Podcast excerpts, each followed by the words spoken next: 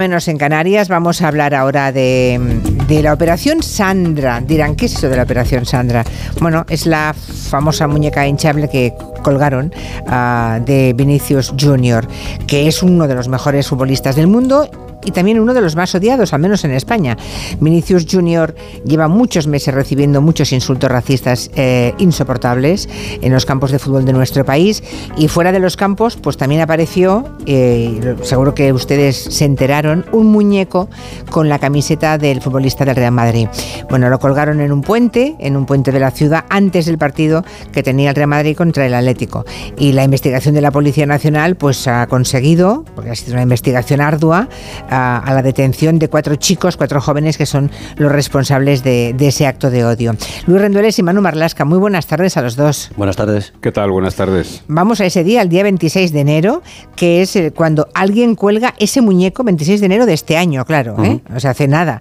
Alguien cuelga ese muñeco con la camiseta y el nombre de Vinicius en un puente en Madrid. Y se, imagino que en ese momento empieza la investigación policial, esa Operación Sandra le han puesto. Eso es, los agentes de la Brigada Provincial de Información lo bautizan así, Operación Sandra, porque lo que colgaron del puente simulando ser Vinicius, con su camiseta del Real Madrid y su dorsal, su nombre, no era un muñeco, sino una muñeca hinchable, un fetiche erótico. Uh-huh. Los investigadores recuperan la muñeca y también una pancarta de dieciséis metros de ancho en la que se leía Madrid odia al Real, que es uno de los lemas que usa el Frente Atlético, es el grupo ultra del Atlético de Madrid. Por cierto, muy poco después, el Frente Atlético lanzó un comunicado en redes sociales negando tener nada que ver con ese ataque racista. Yeah. Bueno, yo supongo que si era una muñeca hinchable, la policía pudo buscar allí huellas y, y, y rastros biológicos de los posibles autores. Claro, es, es por donde se empieza, ¿no? Más allá claro. de que esa pancarta, el lema de esa pancarta apuntaba directamente al Frente Atlético, eh, pero lo que hacen es, en esa muñeca hinchable, buscar eh, eh, huellas válidas para cotejo, ¿no? Había diez huellas, pero solo tres completas, con los puntos necesarios para que tengan, para que tengan valor a efectos identificativos. Pero esas huellas, al meterlas en el SAID, en el sistema de, de identificación dactilar, resultan anónimas. No vamos a entrar en demasiados detalles, pero bueno, el mundo de las muñecas hinchables sí, que se lo imaginen los es algo complicado, sí, porque sí. se venden de segunda mano, hay personas que, bueno, que usan varias personas la misma muñeca, así que las huellas no acabaron llevando a ninguna parte, ¿no? Y entonces se intenta seguir el rastro de la principal prueba de cargo que había ahí, es decir, esa muñeca negra con la camiseta de Vinicius. Y todo esto entiendo que es antes de lo que ocurre en Mestalla, ¿eh? Sí, sí, claro, claro. O sea, esa claro, investigación esto es en enero, vale, empieza a final vale, de enero. Vale, hasta... vale, vale. Sigamos, sigamos. Vale. Eh, el mundo de las muñecas hinchables, por lo que nos han contado los policías, es un mundo próspero. Nosotros pensábamos que era una cosa antigua y cutre, pero es un mundo muy próspero, ¿eh? Se piensa inicialmente que la muñeca hinchable elegida es un modelo que se llama Sandra, que se vende a unos veinticuatro euros, tiene tres orificios del amor, así dice la publicidad. Se vende en cincuenta y ocho tiendas online, en decenas de tiendas físicas de Madrid. La policía rastrea todas esas tiendas online, se sospecha al principio que podía haberse vendido desde una con sede en Valencia. Se miran las tiendas físicas, las de toda la vida. De hecho, hay una tienda muy cercana al estadio Wanda Metropolitano donde se vende una Sandra el mismo día que la muñeca aparece colgada del puente, pero era otra pista falsa. Claro, me estoy imaginando que, bueno, ahora ya sabemos que era una pista falsa, pero en el momento en que en el mismo, en, en esa tienda tenía cerca del Wanda Metropolitano, sí, claro, sí, claro, claro sí. van a buscar a esa gente. Imagínate tenía un momento, colorín, sí, claro, sí. que te llaman a la puerta y te dicen, ¿usted ha comprado una muñeca hinchable? Bueno, es que tremendo, ¿eh? Bueno, entonces... Uh, se vuelve a los integrantes del Frente Atlético y se repasa uh, todo lo que hicieron aquella tarde antes del partido contra el Real Madrid, ¿no? Sí, a ver, el Frente Atlético es un, es un grupo sobradamente conocido por la Brigada de Información, evidentemente, ¿no? Eh, y hay un montón de gente que es conocida por la policía dentro del Frente Atlético. Así que se hace un repasito para ver los principales donde estuvieron, qué hicieron esa tarde, ¿no? También ahí se cuenta con fuentes, lo que se llama con fuentes que, que, que, bueno, que van situando uh-huh. a cada líder del Frente Atlético. En principio no hay resultado de esta primera búsqueda, pero rastreando las redes sociales de varios de ellos, uno de ellos, un tipo llamado Ángel, que trabaja como vigilante de seguridad y que lleva un tatuaje muy significativo en el pecho, las siglas A T M, Atlético de Madrid, se ve que ha colgado en Twitter aquella noche la imagen de esa misma muñeca de espaldas con la camiseta del Real Madrid colocada frente a unas paredes, a una especie de muro. Ajá. Lo cierto es que poco después borra esa imagen, pero los investigadores la logran recuperar con las herramientas forenses con las que cuenta la policía y la analizan. Eso sí, lo cierto es que solo se ve la muñeca y el muro. Tremendo, ¿eh? O sea, él la borra mucho antes de que trascienda todo esto, uh-huh. pero la policía puede recuperarla. Bueno, eh, lo digo porque um, obviamente las autoridades que están uh, que protegen nuestros intereses y nuestra seguridad tienen herramientas que el común de los mortales es que ni puede imaginar que tienen, pero las tienen afortunadamente.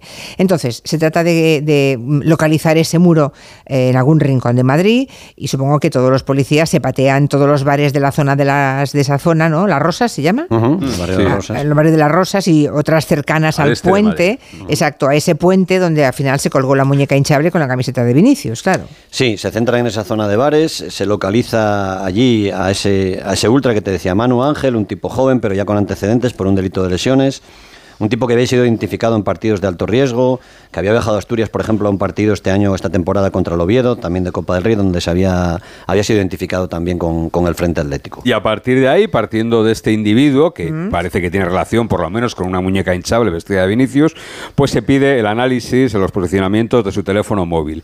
Y ese análisis va a resultar eh, fundamental. Esto no es de un día para otro, aunque en las películas esto salga de un día para otro, yeah. se lleva mucho tiempo. Pero lo cierto es que ese análisis del teléfono móvil lo sitúa en en ese puente cercano a Valdebebas en las horas críticas, cuando se calcula que han puesto la muñeca. Y lo mismo ocurre con otros dos tipos bastante conocidos del Frente Atlético. Alguno de ellos había sido identificado alguna vez en un partido de alto riesgo con el anterior, y con un cuarto más que no estaba controlado por la policía y que tampoco la policía lo tenía como alguien muy activo del Frente Atlético, ¿no? Todos ellos son jóvenes, tienen entre diecinueve y veinticuatro años, se rastrean sus tarjetas de crédito y se descubre que después del episodio de la muñeca hinchable estuvieron tomando unas cervezas por la zona, unas cervezas que pagaron con tarjeta. Ajá. Imagino que faltaban por hacerse eh, análisis de A D N también uh-huh. sobre la muñeca hinchable. Lo digo porque después del revuelo que se montó con Vinicius en el partido contra el Valencia, uh, hubo quien dijo que las detenciones fueron políticas, nada menos. Sí, bueno, eso es totalmente falso. Hombre, se quedaron tan anchos. Fue hace ocho días ya, ya, el, claro. el incidente de Vinicius con el Valencia y, y, el, y ya hablamos de investigaciones desde enero, de huellas, de teléfonos móviles, de A D N. De hecho, la detención estaba prevista para un poquito más adelante y se adelanta porque había un partido Rayo, Rayo Vallecano-Real Madrid. Bueno, vamos al A D N. Hace dos semanas llegan los resultados de las pruebas de A D N sobre la, mu la muñeca hinchable, la de los orificios. Ya decimos sí. que es un mundo muy viscoso, pero ahí se recupera A D N de dos varones. Una de esas huellas genéticas estaba en el... A nosotros nos han dicho que se llama así. Estaba en el pitorro o en el soplador de la muñeca bueno, hinchable. Como, como un globo, ¿no? Y corresponde, sí, sí, hincha, claro. y corresponde, da positivo con Ángel, el lidercillo de ese grupo, de, de esa, de, el integrante del Frente Atlético, que ya había sido situado, digamos, en, en, con teléfono en la muñeca, ¿no? Eso es. Además, como te decía antes, la intención era detenerlos a mitad de semana, miércoles o jueves, eh, pero el domingo anterior fue cuando se produjo el incidente en el campo del Valencia. Finalmente se adelantan un día las detenciones, a la madrugada, a las primeras horas de la mañana, a las siete de la mañana del martes, porque el miércoles había un partido, como te decía, de alto riesgo entre el Madrid y el Rayo Vallecano, ¿no? Especialmente ahí se temía la presencia de bucaneros, que son los ultras del Rayo, gente de extrema izquierda, y los posibles choques que podían tener con lo que queda de los Ultrasur, que no entran en el estadio, pero suelen montar bronca en los alrededores de Santiago Bernabéu. O sea, extrema izquierda y extrema derecha, vamos. Bueno, pues los autores de ese ataque racista ya están identificados y acusados. Imagino que están en su casa, ¿no? No creo que estén en la cárcel. Están acusados de un delito de odio, están en casa. Ya. Vale, vale. Sí. Y al final la muñeca hinchable pues no era el prototipo, ¿no? Que no. había buscado la policía. Era no, otra. La muñeca es una mulata de metro cincuenta de un modelo que se llama Indian. Y lo que es más preocupante de toda esta historia y del tema de Vinicius es el repunte que nos han confirmado de actos mm. ultras, ¿eh? Eh, está volviendo a haber violencia en las puertas de los estadios y cerca de los estadios, sobre todo en categorías inferiores. Hay una persona de cuarenta y cuatro años que está en coma después sí, de una pelea entre eh, hinchas de Numancia de Soria contra el Cornellá, creo. Sí. Qué horror. Y ha habido incidentes en Burgos, en Zaragoza, y digamos que los ultras que parecían un tema ya amortizado. Sí, es, sí, sí, estaban es. neutralizados. Pero porque hay una el, la violencia de los grandes ultras, de los históricos ultras, es decir, Boixos Nois, Ultrasur, Frente Atlético, los Yomus, eh, las Brigadas Blanquiazules, esa violencia de los grandes equipos ha ido desapareciendo porque, menos el Frente Atlético, se ha expulsado a todos de todos los estadios, ¿no? Claro, Lo que claro. ocurre es que ahora los equipos pequeños pues están también teniendo esos pequeños grupos de ultras que no tienen una presencia tan mediática, digamos, como los grandes equipos, pero claro, al final los heridos y los muertos son igual de muertos, ¿eh? El Frente Atlético, que digamos que es la asignatura pendiente de los equipos grandes en España, el Atlético de Madrid, nos dicen que hay entre trescientos y trescientos cincuenta ultras activos ahora mismo, que nos parece una barbaridad, ¿eh? ¡Qué espanto! Por aquí me dice un oyente, eh, José Luis, que en Sevilla también colgaron un, un muñeco con el nombre de Jordan, que es un jugador del Sevilla. De Jordán. De, de Jordán, Jordán, Jordán. De Jordán. Sí, sí. Vale, vale. Y el, el primer precedente que encontramos de esto, yo creo que fue con José María García. En el Bernabéu. Con el periodista José María García, colgaron un muñeco, un muñeco suyo en el campo del Real Madrid en los años sí, ochenta. Vestido sí, sí. de color naranja, por lo de Butano, sí, sí, sí. sí, sí. Ahora que lo decís, es verdad, es verdad, pero bueno, este, jugador, este de Jordán de momento no han pillado a nadie, ¿no? Aquí sí que la policía debería, digamos, estar muy atenta, que no vaya a creer nadie que según dónde ocurra y con quién ocurra hay más celeridad o no en la investigación, ¿no? Lo digo porque ignoro es esto de, pero si lo dice este oyente, pues seguramente lo hicieron, ¿no? Eh, eh, mira, hay una cosa que hay que, en honor a la verdad, hay que ser justo. Se ha criticado con razón muchas veces a la Liga, a la organización, sí. a la Liga, y lo, la verdad es que eh, la Liga colaboró activamente en la resolución de este tema de la Operación Sandra, porque dio a la policía, a la Brigada de Información, eh, bueno, pues eh, eh, apuntes e información bastante válida de luego la persona que luego resultó ser la principal encartada en este tema, ¿no? Ya, o sea, pero solo que... faltaría, ¿eh? O sea, bueno, que, bueno, que bueno, la, bueno. Que la Liga se declarase en rebeldía, bueno, ya solo me faltaría. No en rebeldía, no, pero, no, también, ya, pero ya, podía ya. quedarse quieta, ¿eh? Ya, ya, sí. En fin, ya, eh, insisto, solo faltaría eso ya. Bueno, queridos, hasta la semana que viene. Muchas gracias. Adiós. Hasta luego. Adiós, adiós.